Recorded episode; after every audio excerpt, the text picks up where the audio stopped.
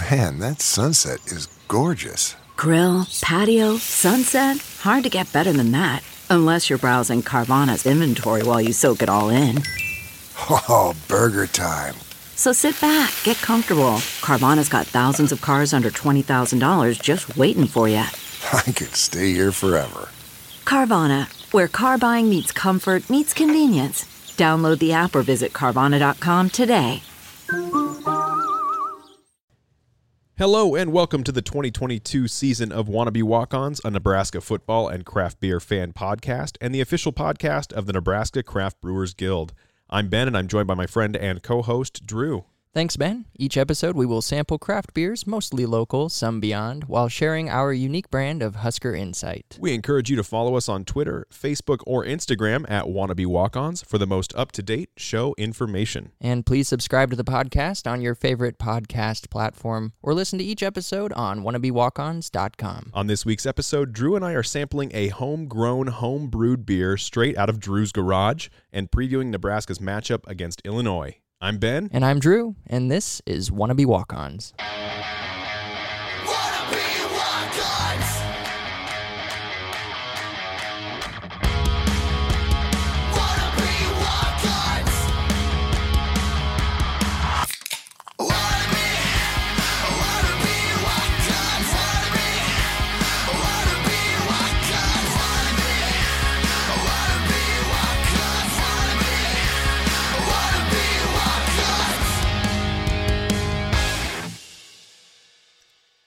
So, Drew, I feel like coming off of this bye week, I have more stuff to talk about after the bye than I do after like a normal Husker game. And we've got to start it with the pie, the bye week tradition, not the pie week. pie week sounds pretty good though That'd too. be all right, yeah. the bye week tradition of Husker fans getting married on bye weeks. Yes. And we we would be horrible friends and horrible uh, podcasters if we did not share our congratulations to a good good friend of this show, uh, Reed Trenhale with Big Hair Brew House and his new wife Haley, who got married like they should have good Husker fans over Yes. the bye week. So Yeah, congratulations, to you guys. I know that uh, Reed brewed his own beer for his wedding. Yes. Um, Reed Trenhale brewed the Tren Ale, which I sent him a text this morning saying congratulations. He goes, you know, thanks, brother, uh, as only uh, Reed can. And he said, I got the first pour of my beer and the last pour. It was a pretty good, pretty Oh, good day. And I said, is there anything else that made it a good day, or was it? he goes, yeah, yeah, yeah, yeah. But it was a All good day. stuff, yeah. So congratulations to anyone who's listening who did get married on the bye week. You're you're good people. Um, anyone who gets married on a Husker game day, uh, Yeah, especially especially during the game, um, and, then making your Husker fan friends be a part of the wedding is just. I mean, I, I can't even, I don't, I don't know if I could look I don't someone know, like that in I don't wanna know those people. People who would get married. It was Arkansas State, right during your wedding. It was it was uh, South Alabama. South Alabama. Okay. We thought for sure it was going to be eleven o'clock. Big Ten networks. We're like, Prime cool. time Well, game. and they got it. They got it in the prime time, man. I it just yeah, it But you baffled know what? me. You guys pivoted well. You gave out uh, free Jello shots. yeah, we did shots with every touchdown? touchdowns. Yeah, Um, and you know what? It was nice because it was an open bar during a Husker game. Yeah. And there was cell reception. So people were able to watch the game on their phone while people were giving best man speeches. and and Oh, then, man. you know, once the game was a runaway, everyone had a great time. There was no more stress. yeah. So yeah, so sorry to everybody. I had a great Uh, time. Yeah, it just it, it had to be that way. I hate to say it, but it had to be that we scheduled the wedding on that day. It was just this the way that our schedule worked out. Yeah. and Yeah. uh, and I I still I don't know. I don't regret it. I don't care. Um, but you hear about it all every season. I have to deal with this Yeah. now for the rest of my life, and I think that to me is the worst part of it. You know what though? I would I would so much rather it be in this age of technology where we can watch the games and be mobile and, and be kept up to date. I can only imagine how difficult it was even like 15, 10 years ago, where it's like someone's got to sneak in an AM radio, someone's got to find the, the TV in the bar in the lobby and, and watch the game, and then no one cares about the wedding. At least this way, like you made it a part of the day instead of yeah. you know uh, just pretending it didn't exist. Yes, yeah, and we were fully aware and like incorporated it, and and weren't you know if somebody was watching it and not participating, fine. Like that's I totally get that. that is so okay. I think everyone was participating. You had a lot of people on the dance floor. People were incredibly engaged throughout the entire ceremony and, and throughout the entire reception. I thought it was great. Yeah. So Well, thanks. Thanks Anyways. for your forgiveness. again, it's not forgiveness. I said it was a good time. So again, congratulations to anyone who got married over that bye week, and especially to our good friends Reed and Haley, who we got to know. Uh, Haley, we got to meet at the Lagerfest and hang out next to their booth and, and drink beer and, and celebrate with them a little bit early. So Yeah. um, really happy for him. Reed's been a great friend to us on this show, and and so again, Yeah, we wish them the best. Absolutely. So again, a lot of stuff going on in this bye week, and I don't know if you get a better bye week than Iowa, Texas, and Colorado all losing. Yes. Is there is there anything that just No. brings more joy than, especially that trifecta? It's so good, and the way that Iowa lost was was beautiful. I think Texas was up for a really long Yeah. time, and the Oklahoma State came back. So Texas is like Texas is back outside of the top twenty five. um, yeah, it's so good. And then Colorado's just a fucking trash. Like they're just they're a shit show Yeah. right now, and so yeah, it's just it's a good it's good for for those unaware, Colorado lost to Oregon uh, State. state. By, Yeah, by I think a score of forty-five to nine, I think was the Oof, final score, something along those lines. And you know they fired their coach in in season as well. Yeah. Um, and it just goes to show you what kind of a job Mickey Joseph is really doing around here. That our team has responded in fold, and you're seeing a uh, almost a trend. And, and I know it happens every year where coaches get let go, but at these big banner schools, they tend not to I don't know sink a season by letting the head coach go in the middle of the season. You're just seeing a lot of it this year yeah. and you're seeing this the wide breadth of how teams can respond and i feel like nebraska's taken a really great pendulum swing in the right direction uh, even more so with yesterday's announcement of malachi coleman committing to nebraska Right. which was a huge get and everywhere that you look he's citing mickey joseph as the reason he comes to nebraska Yeah, going so far as to say before Mickey he wasn't gonna come here. yeah which is which is a very buttoned up way of of skirting like, around some bigger issues Uh huh. I, I got a question for you. A, B, or C, and I'm going to have you choose. What do you think is most likely? Is is the reason that Malachi Coleman's coming to Nebraska a, a condition of saying A, Mickey Joseph is going to be the next head coach, and it's just not announced yet? Is it B that Mickey and Malachi and the Husker staff know that they have their head coach and that Mickey will be retained going into the next season? Or do you think it's C, and that's that Mickey has this pitch for Nebraska football saying it's bigger than me, it's bigger than you, but come be a part of something whether I'm here or not. You're going to be a part of something where people remember you and you get to hang your hat on that. I think it's C, and I'm gonna add a D. Of course. I'm gonna insert the D right here. um, I so well. First of all, I I don't think that Mickey or anyone is gonna. I don't think it's settled who the next Yeah, coach is. sure. I don't. I don't. And if it is, Trev Alberts is the one who knows, and that's about it. Yeah. They're not going to share that information with a recruit, no matter who they are. yeah. Um, I I think that there's I think Mickey is a great relationship builder. I think that um he's very I think he's probably very honest with these recruits. I think he's open about you know all the possibilities moving into next year. Um, but I think that I think Malachi Coleman probably sees Mickey as a as a great coach who could stay, who he would love to play for if it works out. And D, if it doesn't work out, we're in the day and age where you can transfer and go play somewhere else Sure. immediately. Um, you know, no harm, no foul. Absolutely. So I think that I think having that option as a player, I think it's great for for Coleman in this situation because he can essentially have his cake and eat it too. Mhm. He has an opportunity to commit to his hometown, uh, or his home by home state school. it is um, hometown. I mean, he's Lincoln. He's a yeah, Lincoln kid. okay. Um, stay and play for for Mickey potentially, stay and play for Nebraska, um, but also still has that that out if he so chooses. Yeah. Um, to exercise. Which I think is important to say. That's the way it should be, right? Yeah. This should be something that favors the student athlete more so than anyone else. And I think it's great that, like you said, he's he's having his cake, he's eating it too. If if this is the coaching staff or if this is the guy who's going to be there to guide him through, especially if he winds up wanting to be a wide receiver. We're, we've seen Mickey Joseph's success coaching wide receivers, But if Malachi decides to be a linebacker, a cornerback, a defensive end, which are all positions he can play and be effective in, or if he decides to be a six foot five wide receiver who can just torch people down the field, which, oh my God, please. right. Mickey Joseph is definitely a guy to get you there. But I, I do lean more towards C as well. That I think Mickey truly believes in Nebraska is bigger than one person. And he's continued to preach that over and over. And I think that as a recruit, you can say, okay, if Mickey's aligned with that, if Trev is aligned with that, the next coach who comes in is going to be aligned with that, then yes, I can play for this place. That that the errors of the past where maybe we're, we're elevating an individual over this legacy driven program uh, is over. And so now it's about come and play and be a part of Nebraska.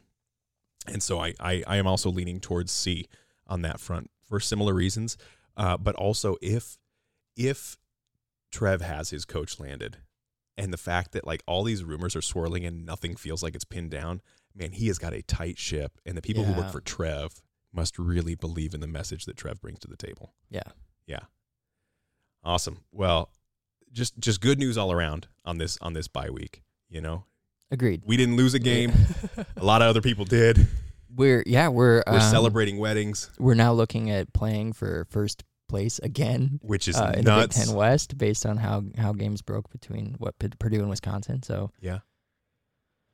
yeah, what a wild wild week. And to top it all off, we get to sit here, talk about Nebraska football, and enjoy an excellent beer that you are bringing to the table, that you yourself have brewed for us, that you, through blood, sweat, and tears, picked the hops that are in this beer. Drew, why don't you tell us the the story of this beer? Because it's not just we went to a brewery. This is something where you you just worked so hard. You're building it up to way more than it is. Well, other people like can't drink more, it. That's nice. Um, no, I I decided to brew a beer, and I brewed it.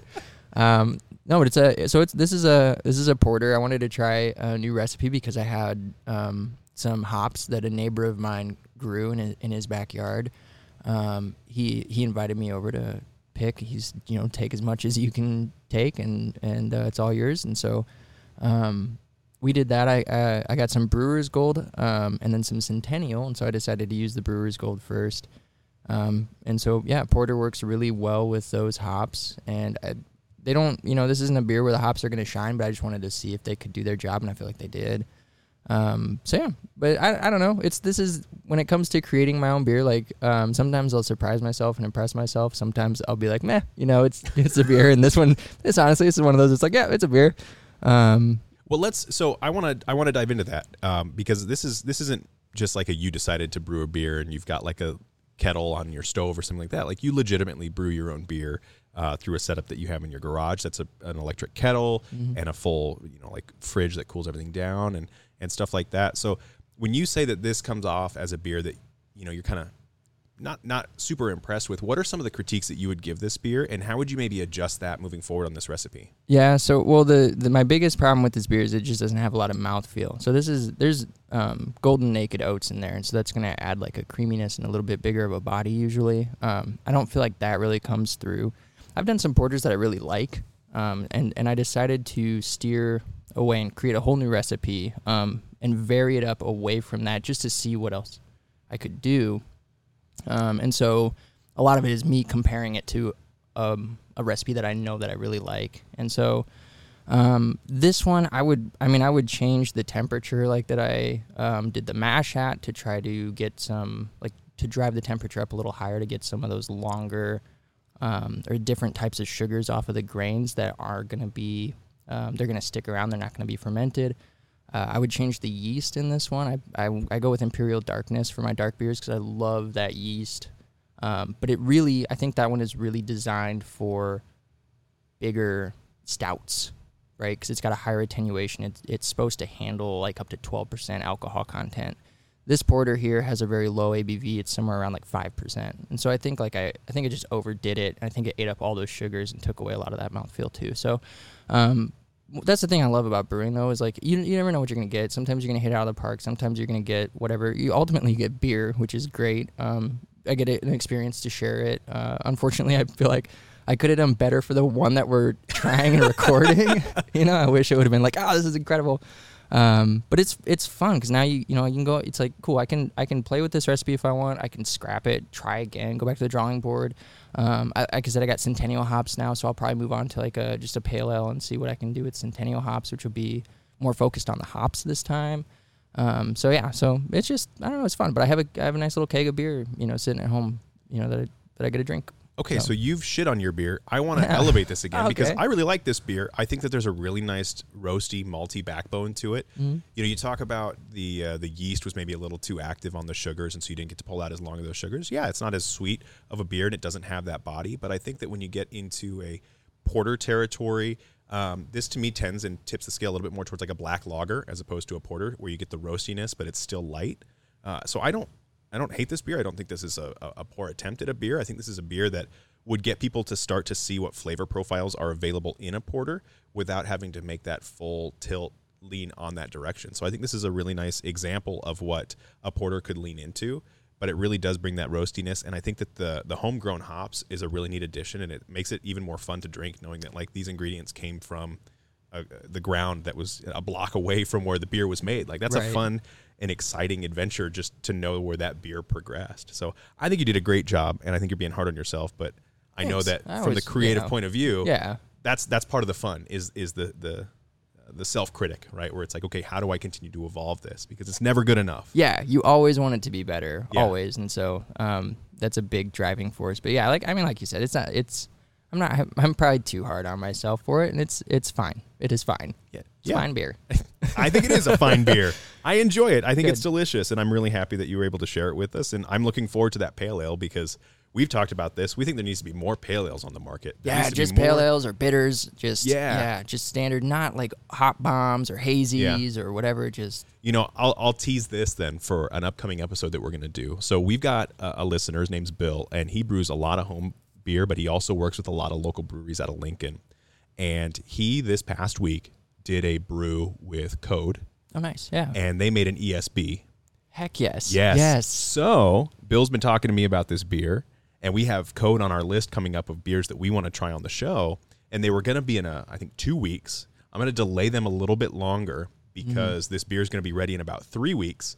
So we're going to try Bill, who's been an avid listener and a great supporter of our show. We're going to try his beer that he brewed with Code on the show, and it's like you're saying, it's a nice English bitters, an ESB, a nice, you know, just a beer. Yes. right. Heck yeah. Something where you can walk into a pub and say, you know, pour me a pint. Yeah. And it's going to be the kind of beer that you get delivered.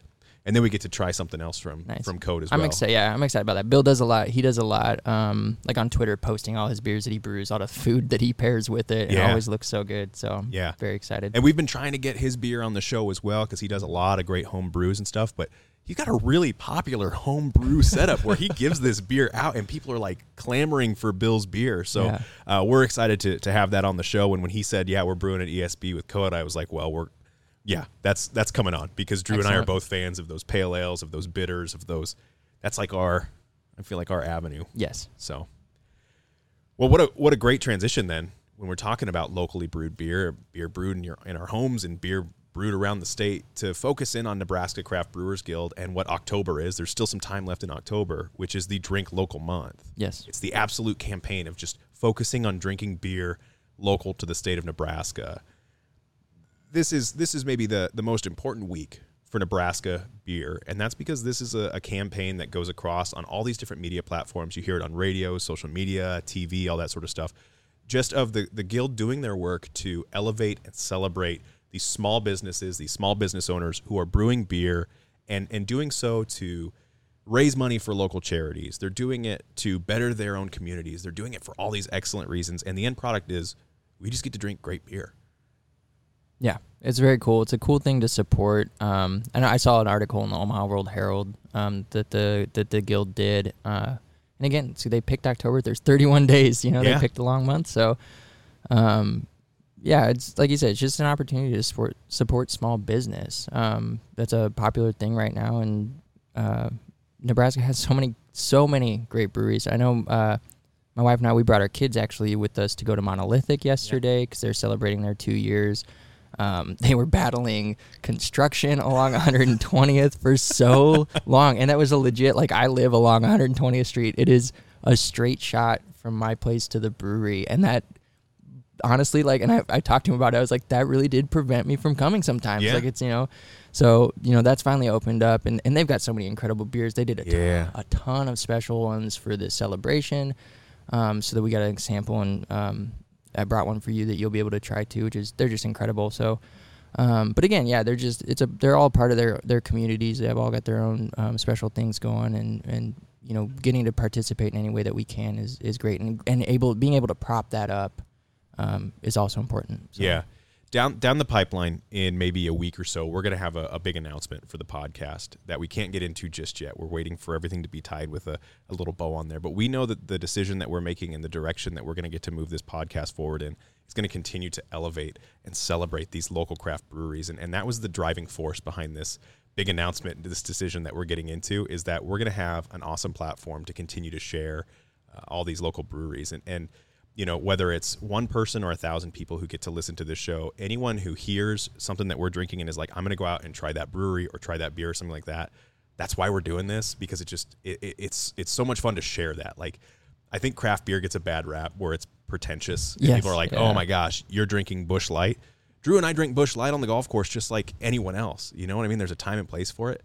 It's more about, hey, we just had this incredible experience, this great beer, this tastes so good. I want you to try it. I want you to have that experience. Mm-hmm. And if it's not with this specific beer, it can be with this specific brewery. yeah, these Yeah. or these people. You Yes. know, it's um, it it's it is it's so community centered and and um the the people behind the beer, um that we've met, the ones that we've met and the ones that we've heard about, they're all incredible. Like. Um, you know, they're putting their hearts and souls into their work. They they're putting their hearts and souls in, back into their community, um, reinvesting uh, in in the the places they're from, and and so yeah, for us to be able to you know just put a butt in a stool that wouldn't normally be there just from hearing this podcast. That's our that's ultimately our goal. Um, is just to to share that and uh, you know boost that the the beer community in any way we can, and and obviously then talk about football while we're Yeah. at it, just because that's you know that's just fun. That's what you talk about when you're at a brewery, right? yeah. You talk about football. That's just so if, part. if you came here listening for Husker football, we tricked you. we, we got you. Suckers. Go to a brewery Uh, and then talk about football. yes, All right. Do you think that we've delayed talking about Husker football enough? I now at think this so. I point? think we have. Okay. Which is it's Illinois for God's sake, and I'm, I don't want to. Hey, uh, I think there's some pretty interesting stuff when it comes to Illinois. There's there's some crazy stats. Just if you're an appreciator of football, an appreciator. I'm pretty sure is a word. If you're an appreciator of football, Illinois got some crazy stuff going for them this season. So I'm gonna hit you with just the facts, Okay. and then we'll start talking about Illinois' offense, Illinois' defense. We'll go from there. cool. So on October 29th, 2022, the Illinois Fighting Illini travel to Lincoln, Nebraska to take on the Cornhuskers. Kickoff is scheduled for 2:30 p.m. and will air on ABC. Head coach Brett Bielema holds an 11 and 8 record in his second year at Illinois and has his team off to an impressive 6 and 1 start. Nebraska is led by interim head coach Mickey Joseph in his first season at the helm. Joseph is 2 and 2 heading into this matchup against Illinois. Nebraska and Illinois have met a total of 19 times, with Saturday's game marking the 20th meeting of the two teams. Nebraska holds the advantage with 13 wins to 5 and 1 tie, but Illinois is on a two game win streak against the Big Red. Vegas has the top 25 ranked Illini as the favorites with a current spread of 5.5. Drew, what is your gut reaction to that spread? I think that's a lot. That's way closer than I thought it would be. Yeah, Way closer, even being at home. sure. Um, just with how impressive Illinois has looked Mm-hmm. against, they've played the you know the big names of the West already, and um, you know really controlled a lot of those games. So Yeah. and they've, they've looked good on both sides of the ball. yeah, You know, they obviously everyone's talking about how impressive their defense is, but I think that they have a great defense and they have a really serviceable offense. I, I think and I, yeah, I think even serviceable is almost even underselling Sure. it. Um, but it is it's so so complementary. Yes, that's a good way to put it. It's, it's That- complementary football. Y- yeah, that um, they're I, again. I think they're just able to control other teams, control the the the flow of the game, um, and kind of dictate things on their terms. And and watching them play ball, I don't think anyone's, including Indiana, who's their sole loss. I don't think anyone's taken them out of their comfort zone this year. I don't think anyone's really made them try and be not who they are. And so I wonder if that's a recipe that Nebraska's going to be looking into going into this game is how do we get them uncomfortable? How do we make them play a game that's not their own? But they have a game that's I think going to take full advantage of what Nebraska's ailments are at this at this current moment. Mhm. And so focusing first on Illinois' offense, what are some things that jump out at you or that scare you or make you think that that spread might be a little bit too low? Oh, I mean, you start with Chase Brown. Yeah, that's- I don't know where you else just you write Chase Brown that's it. That's move the- all caps. Just read his stats. Um, yeah, I actually here I will. I'll, Okay, cool. I'll rattle some off for you. So he was the first running back in the nation to break a thousand yards this season. Did it in his first game. Um, he leads. He leads in both yards and attempts. So he's got 192 carries on the season. Um, and so they really lean on this guy. Um, all he's gone off for over 100 yards in all seven games. He's got uh, 33 carries of 10 plus yards. That leads the nation. 621 yards after contact. Again, leads the nation. And then he's averaging 151 yards per game, which is second nationally. Um, so that just, I mean, I, I don't know what else you can say about this dude other than he's he's literally he's carrying this team. Yeah. Um, and you know their their offensive line has been fine. I, I think it's above average. Yeah. Um, they do pretty good with pass protection. Uh, but but that yards after contact stat tells me that they're not perfect. They're not opening up the best running lanes for this guy. But it doesn't matter. I think what helps Chase Brown as well is his size. He's not huge. He's not an oversized guy. He's obviously strong, and I'm not trying to downplay that. But what I like when I look at him on film, and it's been a complaint that I have of some of our running backs, is occasionally they get a little too tap dance heavy in the backfield. Brown just hits the gap and goes. If the Yeah. gap is there or wherever it's supposed to be, that's the lane he's taking. And that's where those yards after contact come. Sometimes it's not big enough for him to get through, but he Right. still makes his way through that. And I really like, just from a pure watching him play perspective, he just accelerates through that. Uh, there's no second guessing, and I think that that has a, a huge play into you know falling forward for yards and him taking that. Is there's just no hesitation in his game, um, but not just the running yards. Man, he can catch the ball out of the backfield incredibly effectively. And Tommy, don't call me Danny DeVito, is is a, a very efficient passer in Yes. hitting that wheel route out of the backfield. You know, they're they're a, they're a great one-two punch. And when you look at Chase Brown running the ball wildly effective for I think it's 1059 yards so far this year, 151 per game like you said. On top of that, Tommy DeVito's got a 70% completion percentage. The way that Illinois complements the pass and the run game is so impressive. It's just that dink and dunk. It's that bullshit that makes you angry as an opposing defense Yeah. because they're taking the high percentage throws, they're taking what the defense gives you, and then they're letting their playmakers just make plays in space. Yeah. They're saying, "Come get me, come Yeah. tackle me." If, if you thought that Aidan O'Connell to Charlie Jones was annoying, buckle up because DeVito to Isaiah Williams has the potential to be even worse in terms of just making every fucking throw um, for five yards a play. Like Isaiah Williams is a running back that catches the ball. He, uh, I found this really interesting on him. He has 47 receptions on the year, which is the same as Trey Williams, and that's pretty high up there nationally, right? Yeah. Uh, his average yards per reception are 7.36 yards. Um, to put that in perspective, Trey is at oh, just he's at like 16 and a half yards per reception, right?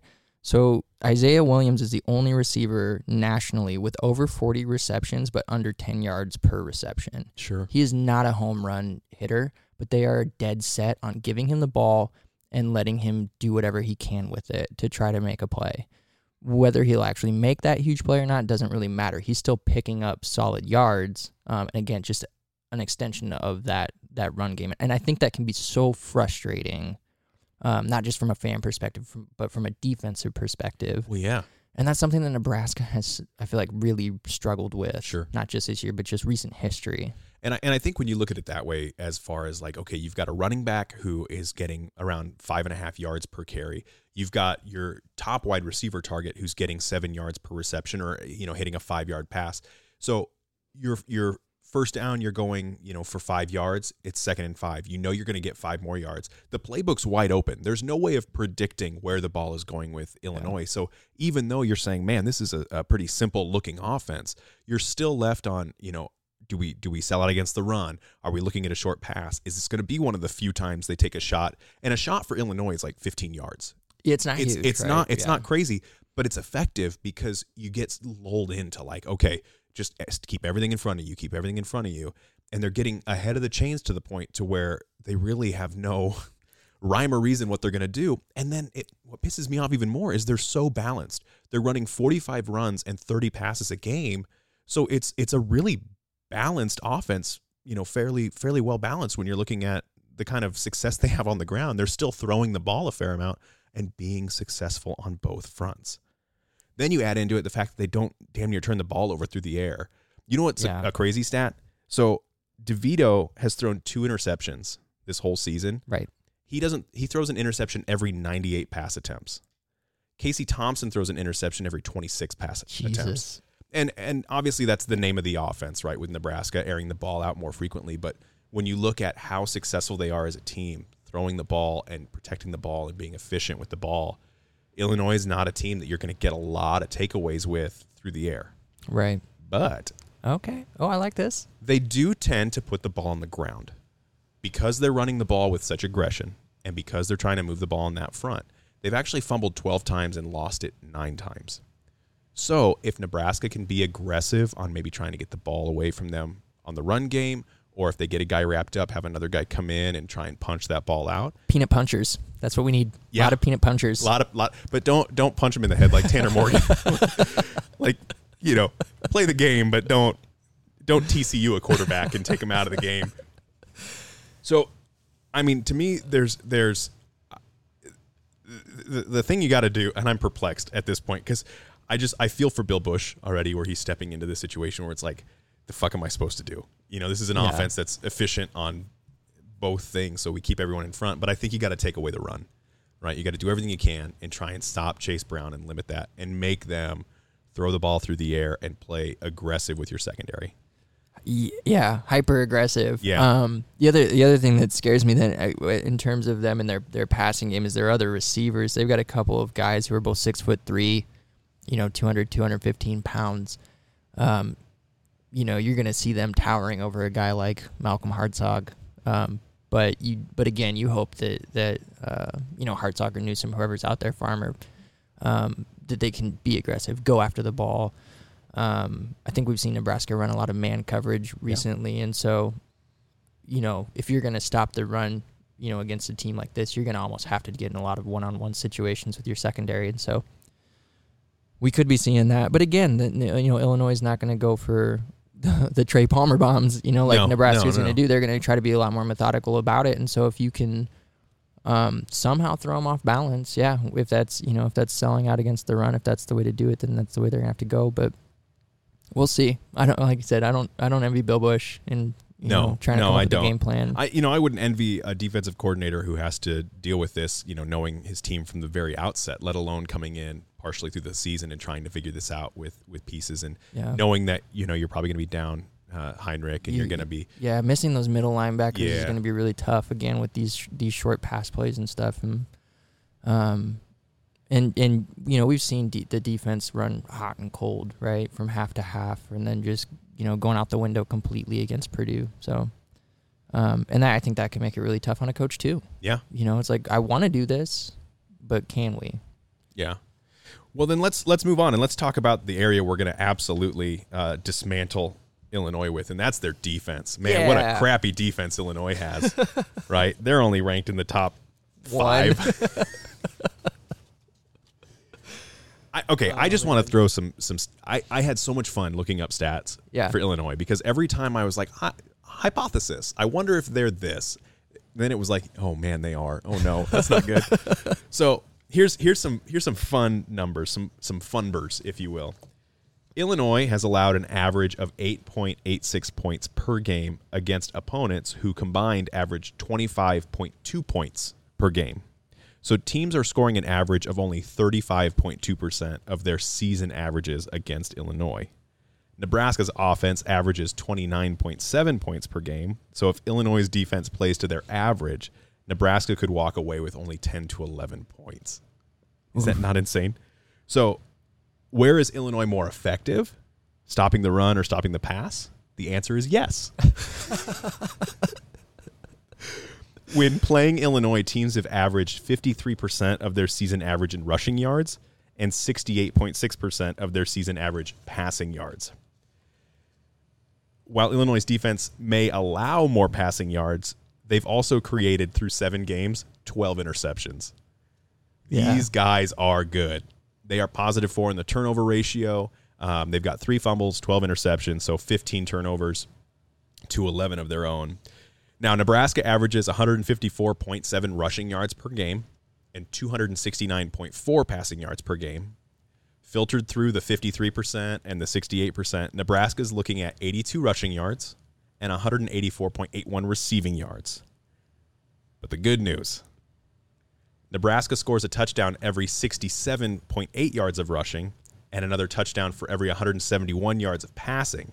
So, Nebraska may have success above what Illinois' defense is allowing on the year in points because they are fairly efficient in yards gains to point score this year. So we might get like what 16 Four- points. 14, 14, right? 14. Okay. because we every uh, field goal comes at like 768 yards. Oh. So I don't want to I don't want to say we're going to score 17, but but I think that we could get above Illinois' average. Okay. Okay. And and you know what? I bet if I broke it down by more recent success, the way that Nebraska's passing offense has improved for scoring and things like that, Nebraska's probably scoring at an even more impressive clip than they are uh, throughout the entire season. But I do think that via passing, it's going to be one hell of a showdown between this Illinois defense and Nebraska's offense because Illinois' secondary is good. They're They're very good. they're insanely good. Yeah. Um, I will say this, just since we're throwing, we're looking for silver linings. um, Some Riley the- Kehoe's over here yeah. just looking for silver linings. the opponents that they've played this year have not been great in the passing department. Okay, the best passing team they've faced so far is Indiana, and they lost. That was the Yeah. most points they've given up all year. and we beat them too. and yeah, and we beat them too. And we Yeah. have we have statistically we have a better passing offense. And like you said, we have. I think Whipple has, as he since he's taken over um, entirely, and Mickey's come in. Uh, I feel like he's been able to really uh, game plan and and be like, we're just gonna fun, you know funneling it to Palmer. I was gonna say he's gonna he's been He- able to really Trey Palmer this it's- Yeah, offense. he's, he's Trey Palmering the hell out of it, and it's and it's working. But that's what he does, right? Yeah. Regardless of, I mean, obviously you need a talent like Trey Palmer, and you need a quarterback like Casey Thompson, uh, Yeah. to make that happen. and you need an offensive line like Pitt. Yeah. Um, but but that's what we're seeing, and so and so, uh, and the other thing is, is if if Illinois is able to like let's say eliminate Trey Palmer, we do have other options. like Marcus Yeah. Washington is still around. Oliver Martin is still making Yeah. catches.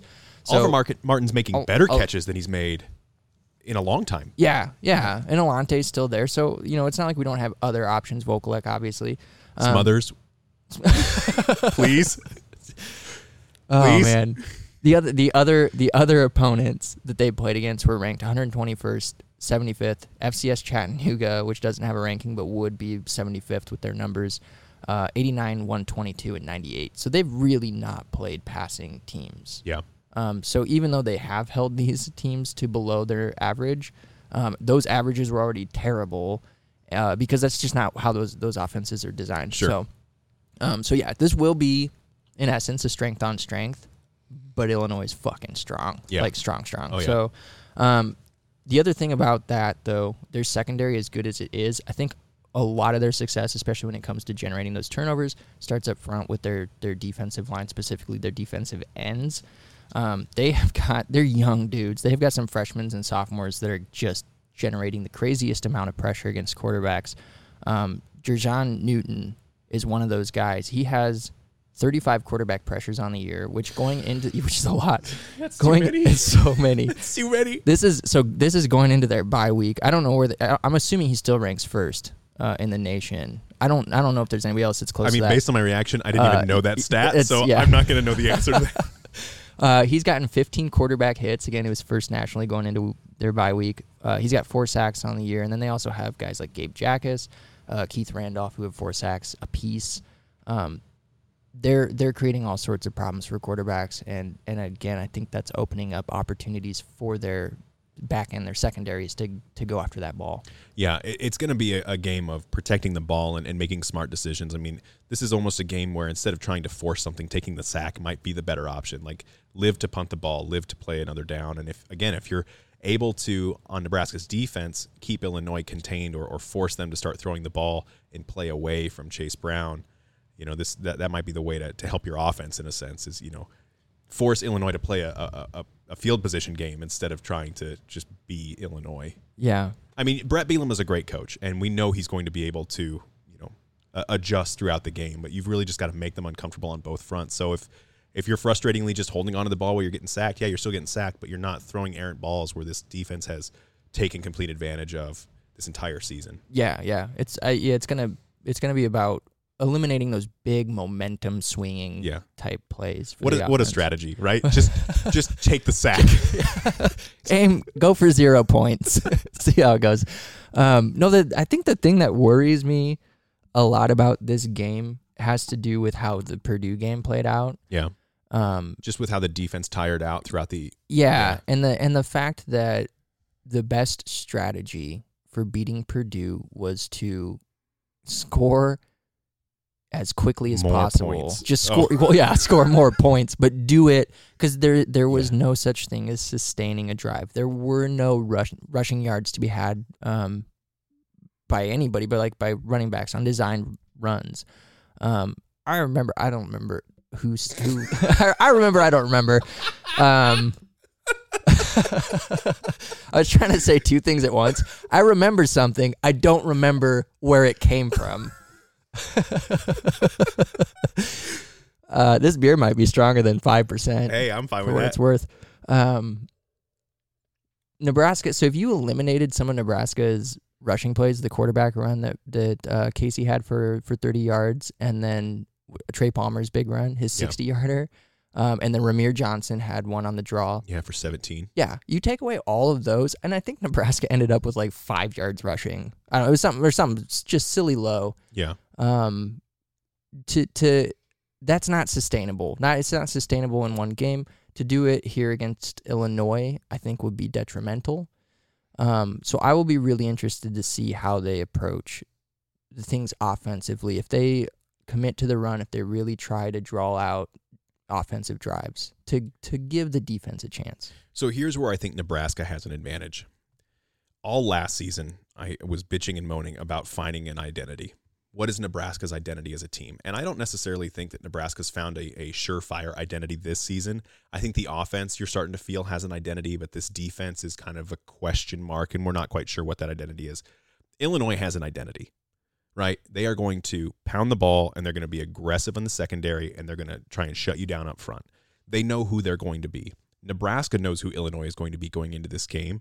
Illinois may not quite know what Nebraska is going to be coming off of a bye week, having extra time to prepare. So I think that Nebraska can maybe scheme around knowing what Illinois is going to try to do and maybe catch them off guard a time or two. And who knows, maybe if you steal a possession or you, you know, you, you steal points somewhere, somehow, that might be just enough to keep a team uncomfortable through the entire game. Um, five and a half tells me there's something going on that we are too dumb to recognize. um, because in watching this footage, I- Illinois is a, a really good team, and Bielema's done a hell of a job turning this this group around. And you know, I, I, it makes you feel good though, knowing that the Big Ten West is improving, Yeah. uh, at least on that front. I don't know about Iowa, but no, they Kirk knows what he's doing. hey, it's worked in It's the past. it worked in the year 2000. That one Sidebar: time. forty-two million dollar buyout. oh my god. If he gets fired, it's five hundred million a month One that would no 500,000. or five hundred thousand. Yeah, yeah, yeah, yeah. It feels like five hundred million. He could probably negotiate that. yeah, because Barta's like, okay, I guess. I guess. Anyways, Uh, that's how I feel like Nebraska has to approach this offense and this defense. And the Phillies just scored two runs, and Drew's not yeah, paying attention anymore. we haven't even mentioned the fact that we were recording this during uh, a potential World Series clinching uh, game, or I guess well, league championship. I can think of something else that's probably to- clinched right now. oh, so man. special teams, Anyway, all right, back in it. Focus. special teams uh, against this Illinois team. We've got to be feeling pretty good about Nebraska's special teams this season. Yeah, all around. Yes. I mean, all around. yes. last game against Purdue, there weren't a ton of defensive highlights, but to me, special teams leans a little bit more towards defense because it's kind of stealing possessions and it's about flipping the field and that sort of thing.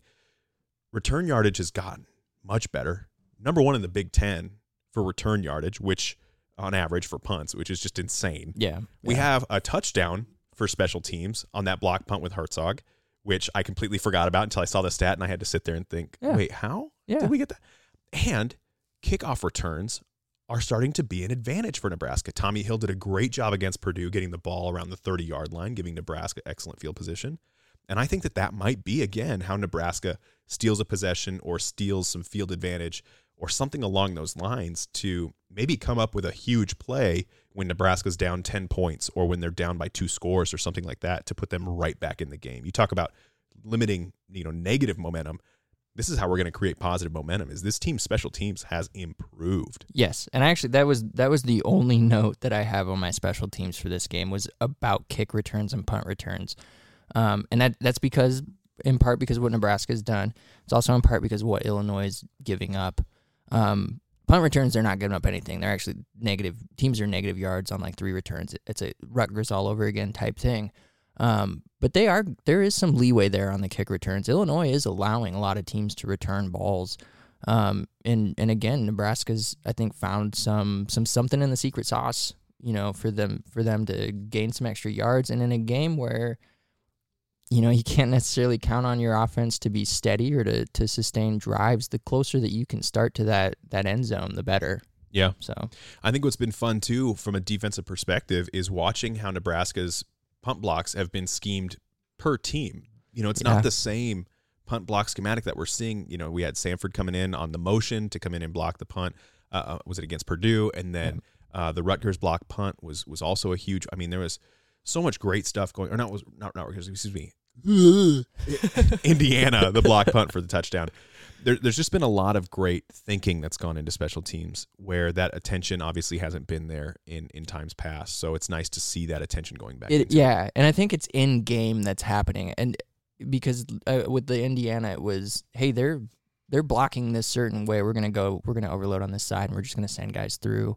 Um, it just feels like there's yeah just an attention to it. it the, the the importance is finally being put on it, and the fact that we've seen it um, be so beneficial so quickly. Yeah. Like I know it's partly probably because it's just a testament to how bad things were. Um, I don't know. I don't think it's a testament when you've got two block punts in three games. Like there's there's something even more going on. Well, there's something special, but I think the I think the um that the the optics of it are just that much greater sure. Okay. Because of how bad it was and because of how good it is. I'm not I'm not Yeah. trying to like say it was it was terrible now it's average. No, it was it's it was terrible and now it's good. Like Yeah. it, it really is. I just think it's just it just looks that much better because Sure. of how bad Sure. it looked. So, um, but the fact that they were yeah they made such a huge swing in that department uh is fantastic. Yeah. Weird. Hmm. Weird what happens when you When focus you- on it. Instead of just Weird talking about what happens when you focus on it. Uh, to me, ultimately, this game though is going to be a really nice indicator of what the rest of the season's going to look like. I, I think that you can really put a lot of focus on how is Nebraska going to fare against some other top defenses moving down the stretch. You know, we've got a great offense uh, as far as the passing game goes. We found how successful we can be with Trey Palmer down the field and with some other guys getting involved. Ollie Martin starting to bloom. Washington, when he pulls in passes, is looking great. Vokolek's looking healthy. A lot of good stuff going on in that offense.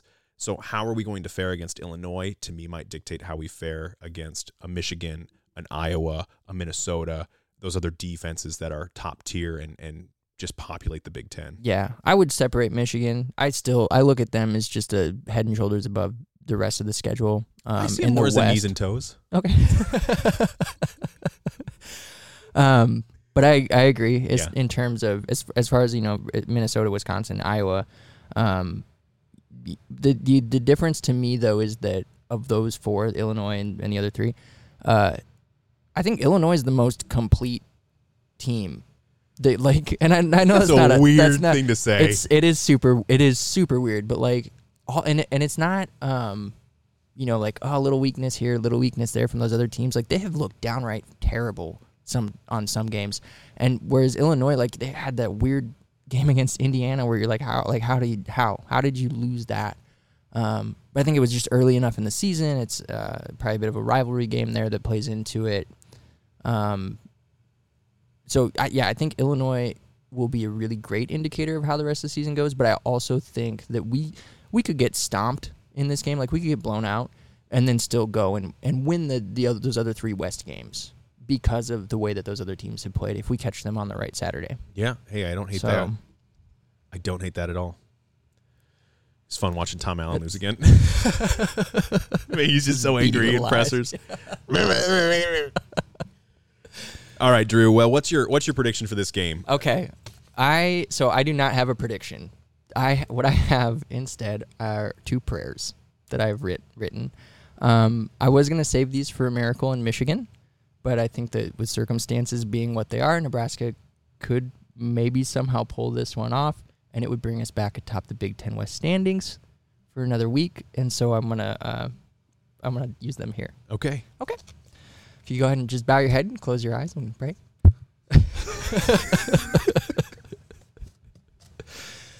uh, all right. Tom Osborne, who art in Lincoln, pigskin be thy game. The Illini come, Chase Brown can run outside and between the tackles. Give us this day a deep ball to Trey, and forgive us our O line as they defend the pass rush. Lead us not into third and long, and deliver us from DeVito. Return us to the 90s, to Husker power, and to glory for one day. Amen. Amen. Okay. That was nice. Thank- thank you. That was very nice. Yeah. See, prayer is like a nice. It's a good. Yeah. It's a good reassuring. It's in the hands of Tom Osborne now. You know. Um, all right, here we go. We got one more. Feeble old man hands. Hail Mary, deep to Trey, the ball is with thee. Blessed art thou amongst receivers, and blessed is the grip of thy hands, Palmer. Holy Whipple, caller of plays, please make us winners, now and at the end of the game. Amen. Amen. oh, Okay. Anyway, if I had to, if I was putting money on it, I would say Illinois got this one. I think that again, this is I don't know. That's why I didn't put out a prediction because I couldn't come up with one that would be positive. I I- I think this is just just not a good matchup. Like specifically their offense against our defense yeah. running the ball against us, um, controlling time of possession, Dinkin and Duncan, the high high percentage throws. It will take it will take a lot to overcome that. Divine intervention. Yeah, well, yes, and hence Angels in the end praying. zone, if you will. All right. All right, let's hear what you got. I've talked a lot about the metrics and statistics of Illinois' success, but I've been sitting on quite possibly the most important stat of them all. The one major identifier of a team's success, and that is their national fiscal stability ranking. As you know, Nebraska ranks 14th in the nation for long term fiscal stability, and every team we've beat so far this year below Nebraska. North Dakota, 36th. Wolf. Indiana, 28th. Rutgers, New Jersey, 49th. Ouch. Where's Illinois? Dead fucking last, baby. 50th. Now, I know our listeners, and I know they know what this means, but Drew, for your sake, I want to explain fiscal stability. The fiscal stability of a state's government is vital to ensuring the success of the government sponsored programs and projects and the quality of life of the state's residents. I mean, if that doesn't translate to football wins, I don't know what does. Success of government sponsored programs, you mean the state school athletic department? Uh, Point, Nebraska. uh, quality of life of the state's residents sounds like a recruiting pitch in favor of Nebraska. I could go on, but I don't want to lay it on too thick for Illinois. They're having a rough season as it is, and I know Illinois fans are already struggling hearing this cold, hard truth. I'm sure the Illini are going to pull up, put up a fight, and it's going to be a damn good one with their top 10 defense and top 10 rushing attack and their season Big Ten championship winning head coach. But there's no way it's going to be enough against the 14th ranked long term fiscally stable Nebraska Cornhuskers. Nebraska 24, Illinois 22. I mean, when you put it that way, it is very convincing. It's very difficult to see past that. Yeah. if I'm if I'm being completely honest.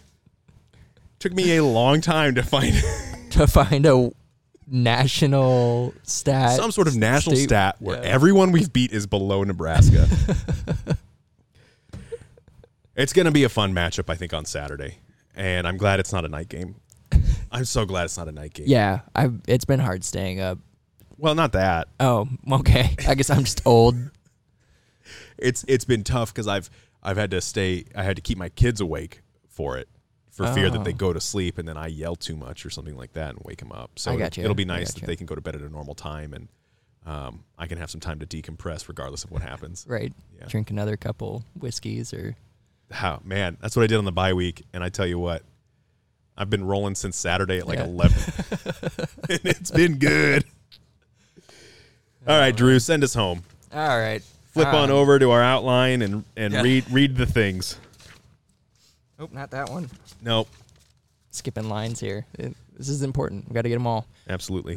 That does it for this week. We want to thank everyone who tuned in to this week's episode. If you have anyone who you think would enjoy a listen, we would truly appreciate your recommendation. Don't forget to follow us on social media at Wannabe Walk-Ons and subscribe to the podcast on your favorite podcast platform. If you'd like to call in and leave a message on the Wannabe Talk-Ons hotline at 402-427-0258, you just might be featured on our show. Remember to do your part. Drink local beer wherever you are. If you have any breweries you would like us to sample on the show, visit wannabewalkons.com to submit your recommendation. Join us next week as we react to the Illinois game, preview Minnesota, and sample beer from, well, I guess you'll have to tune in to find out. Ooh, nice teaser. Uh, oh, I'm Wait sorry. up. I really need to start proofreading. Yeah, these. you know, I had a joke ready to go, but uh, thanks for listening, everybody. and as always, drink Big Red. Go Phillies, drink Big Red.